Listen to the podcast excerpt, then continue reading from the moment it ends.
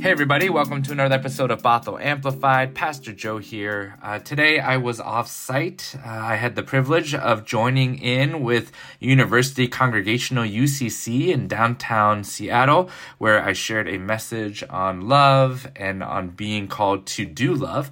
Uh, and I was so grateful that uh, while I was there, Sharon Ryder was present with our community here at Bothell and preached as she closed out our series, Activated to Love. She preached preached on the parable of the sheep and the goats from Matthew 25. Uh, check out this sermon here.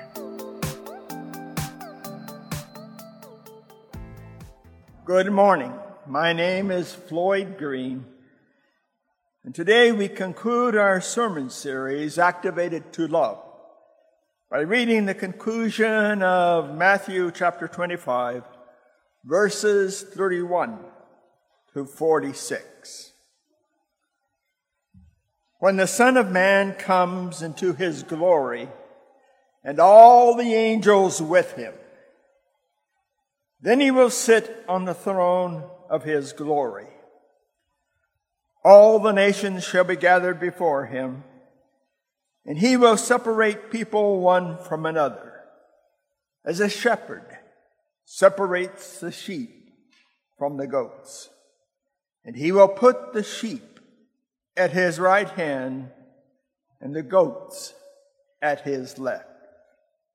Then the king will say to those at his right hand, Come, you who are blessed by my Father, inherit the kingdom prepared for you from the foundation of the world. For I was hungry, and you gave me food. I was thirsty and you gave me something to drink. I was a stranger, and you welcomed me. I was naked, and you gave me clothing. I was sick, and you took care of me. I was in prison, and you visited me. Then the righteous will answer him, Lord, when was it that we saw you hungry and gave you food, or thirsty and gave you something to drink? And when was it that we saw you a stranger and welcomed you, or naked and gave you clothing?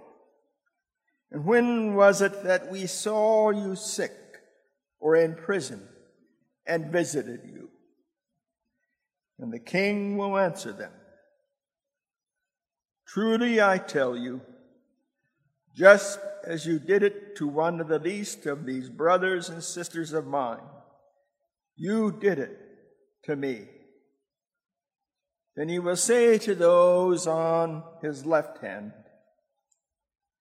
You who are accursed, depart from me into the eternal fire prepared for the day devil and his angels.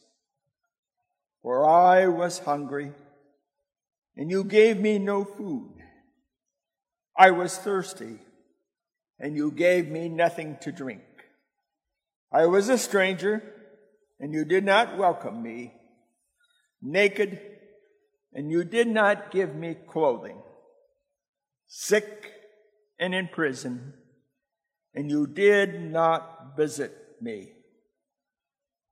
Then they also will answer, Lord, when was it that we saw you hungry or thirsty, or a stranger or naked, or sick or in prison, and did not take care of you?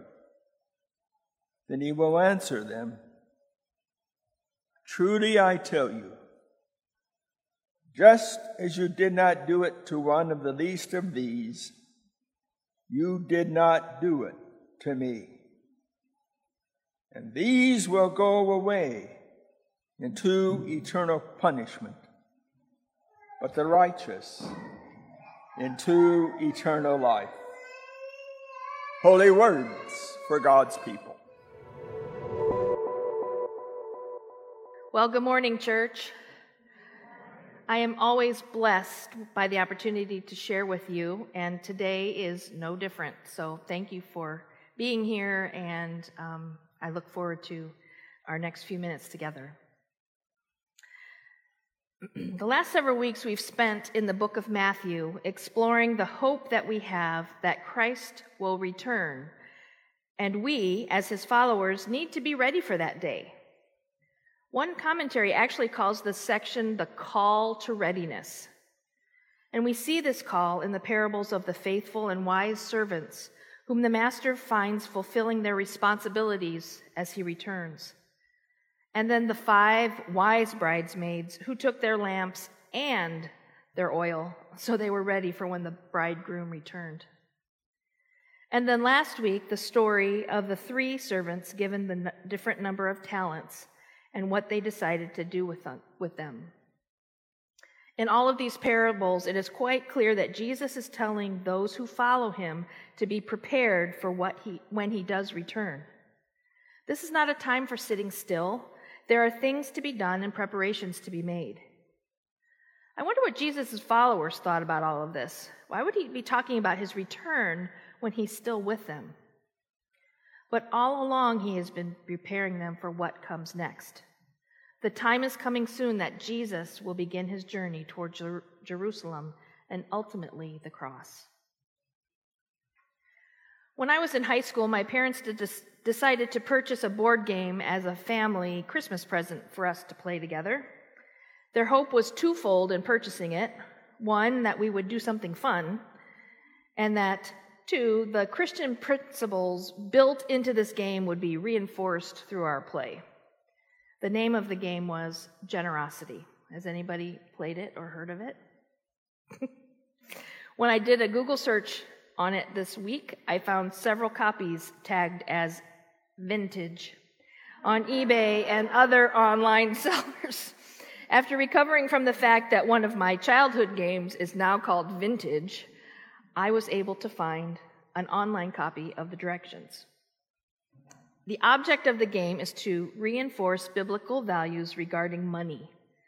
The object, therefore, is to lay up treasures in heaven by serving others through properly motivated generosity.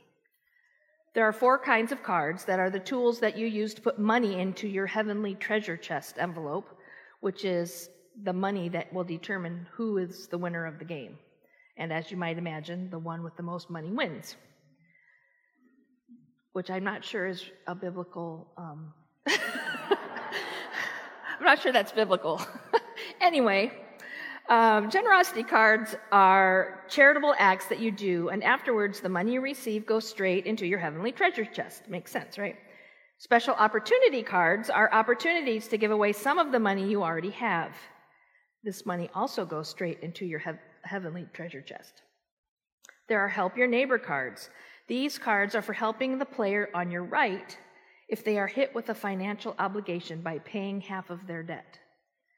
And as you probably guessed, this money goes straight into your heavenly treasure chest. Sounds like a pretty logical, but kind of boring game just by this description. What I've not told you yet is that there that all of these opportunities have the possibility of being taken away if your attitude isn't right. Yes, before you can put any of the money in your treasure chest, you also have to pick an attitude card. Attitude cards say whether your attitude is right or wrong.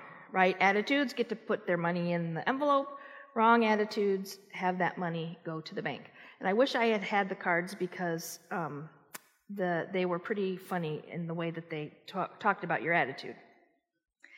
Um, I'm sure parents of teenagers at that time were quite excited about attitude talk, being a parent of teenagers myself.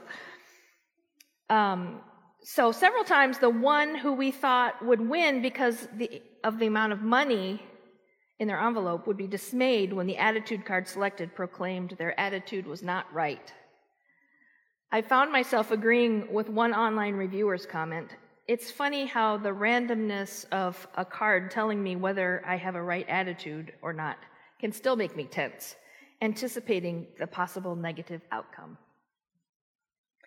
I think my parents would be happy knowing that a game we played together a handful of times several decades ago still holds a place in who I am. I'm still reminded to check my attitude, my motivation of doing the things that I do in my daily life, how I encounter other people.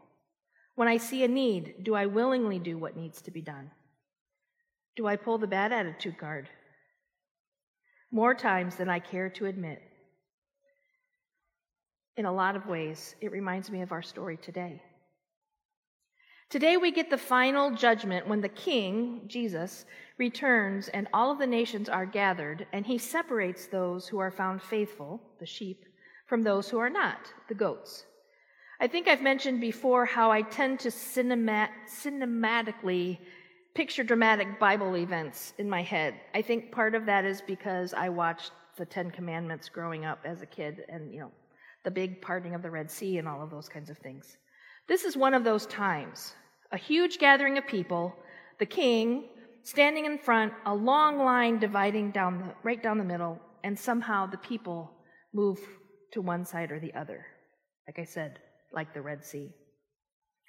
Then the king will say to those on his right, Come, you who are blessed of my Father, inherit the kingdom prepared for you from the foundation of the world.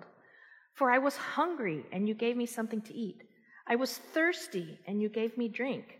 I was a stranger, and you invited me in. Naked, and you clothed me. I was sick, and you visited me. I was in prison, and you came to me. In preparation for today, I learned that prison during this time was mostly a place where an offender was held while awaiting trial.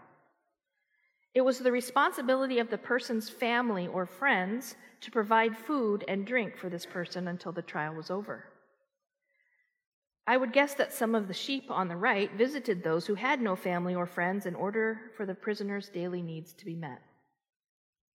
Yet they asked, Lord, when did we see you hungry and feed you, or thirsty and give you drink? And when did we see you a stranger and invite you in? Or naked and clothe you? And when did we see you sick or in prison and come to you? And the king will answer them and say, Truly I say to you, to the extent that you did it to one of these brothers of mine, even the least of them, you did to me.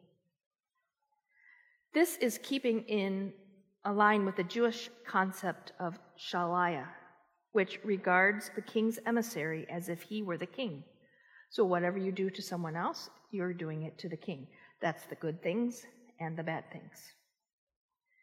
I have no doubt that there was surprise from those on the right side of the line, not to mention those on the left. When the king tells them that they have extended this love to him, they cannot imagine when it could have been. By extending care, meeting the physical and emotional needs to the least of these, they had no idea that they would be rewarded for this kindness. There was no calculation in their generosity. They gave because they were moved by human need not by the potential for reward. It isn't because they saw Jesus in the people they served, they simply treated all people with love. You might say that they had picked a good attitude card. Now to those on the left. Then he will also say to those on the left, Depart from me, accursed ones, into the eternal fire, which has been prepared for the devil and his angels. For I was hungry, and you gave me nothing. I was thirsty, and you gave me nothing. I was a stranger, and you did not invite me in. I was naked, and you did not clothe me, sick and in prison, and you did not visit me. Then they themselves will also answer, saying, Lord, when did we see you hungry, thirsty, a stranger, naked, sick, or in prison, and not take care of you? And then he answers, To the extent that you did not do it to the least of these, you did not do it to me. And these will go away into eternal punishment but the righteous into eternal life. So I wonder if there were those on the left side who wanted to ask, well, why didn't you tell, it, tell us it was you? We would have done things differently had we known. But remember, those on the right side didn't realize really what they were doing either, but they still tended the needs to, of others. Something motivated them to action feeding the hungry, giving drink to the thirsty, welcoming the stranger, clothing the naked, and visiting the sick and prisoners. grows out of the disciples' commitment to Christ, the one who shows us the way to love, which activates us to love. I would imagine that some on the left side were upset because they did acts of charity. Perhaps this is where one of those bad attitude cards shows up. 1 Corinthians 13:3 says, "If I give away all my possessions and hand over my body so that I may boast but do not have love, I gain nothing." It is our commitment to Christ, the relationship of the shepherd to his sheep, that is the difference. This is an invitation to God's kingdom, the summons to discipleship. Those who have experienced God's kingdom cannot go back to the way it once was. Stanley Hauerwas writes The difference between followers of Jesus and those who do not know Jesus is that those who have seen Jesus no longer have any excuse to avoid the least of these. So, what does that mean for us today, October 23rd, 2022? I think it's crucial for us to take a look at who we are as Christians, to take inventory of how well we know and follow our shepherd. As part of our United Methodist heritage, I would challenge us to revisit John Wesley's means of grace, the ways God works invisibly in disciples, hastening, strengthening, and confirming faith, so that God's grace pervades in and through disciples. This includes the works of piety. So, individually, you're reading, meditating, and studying the scriptures, praying, fasting, regularly attending worship, healthy living, and sharing our faith with others. As a community, we are regularly sharing the sacraments. We're, we are accountable to one another, and we study the Bible. And then there are the works of mercy, which are individually doing good works visiting the sick, visiting those in prison, feeding the hungry, and giving generously to the needs of others. As a community, we seek justice, ending oppression and discrimination, and addressing the needs of the poor. For Wesley, the outward actions were empty without the inward change of the heart. And the yeah. And the inward change of the heart, if genuine, would necessarily result in a new way of living. This is reflected in his writings, including this one as I close. Thou shalt love the neighbor as thyself. Neither is love content with barely working no evil to our neighbor. It continually incites us to do good as we have time and opportunity, to do good in every possible kind and in every possible degree to all. May it be so for all of us. Amen. Let's pray. Dear God, thank you that you are a loving, gracious God. Thank you that you've offered us forgiveness and the gift of new life in you. Thank you that your love is perfect, it never fails, and that nothing can separate us from it. Fill our hearts with the love that you freely give. Make our love our first and last thoughts. May we love others and freely give to them. Make our spirits of joy, happiness, and love for all we encounter. Help us love abundantly as you have loved us. In Jesus' name we pray. Amen. All right, so that was our last sermon of the series Activated to Love. A huge thank you to Sharon Ryder, uh, a member of our community. Uh, candidate on the ordination track and uh, somebody who serves uh, our community through her work with individuals with special needs and families of individuals with special needs. Uh, we're grateful for her for bringing the word and message today. Uh, come back next week. We're going to honor all the saints who have gone before us this year as we honor All Saints Day, and we will uh, see you then. Have a wonderful, wonderful week.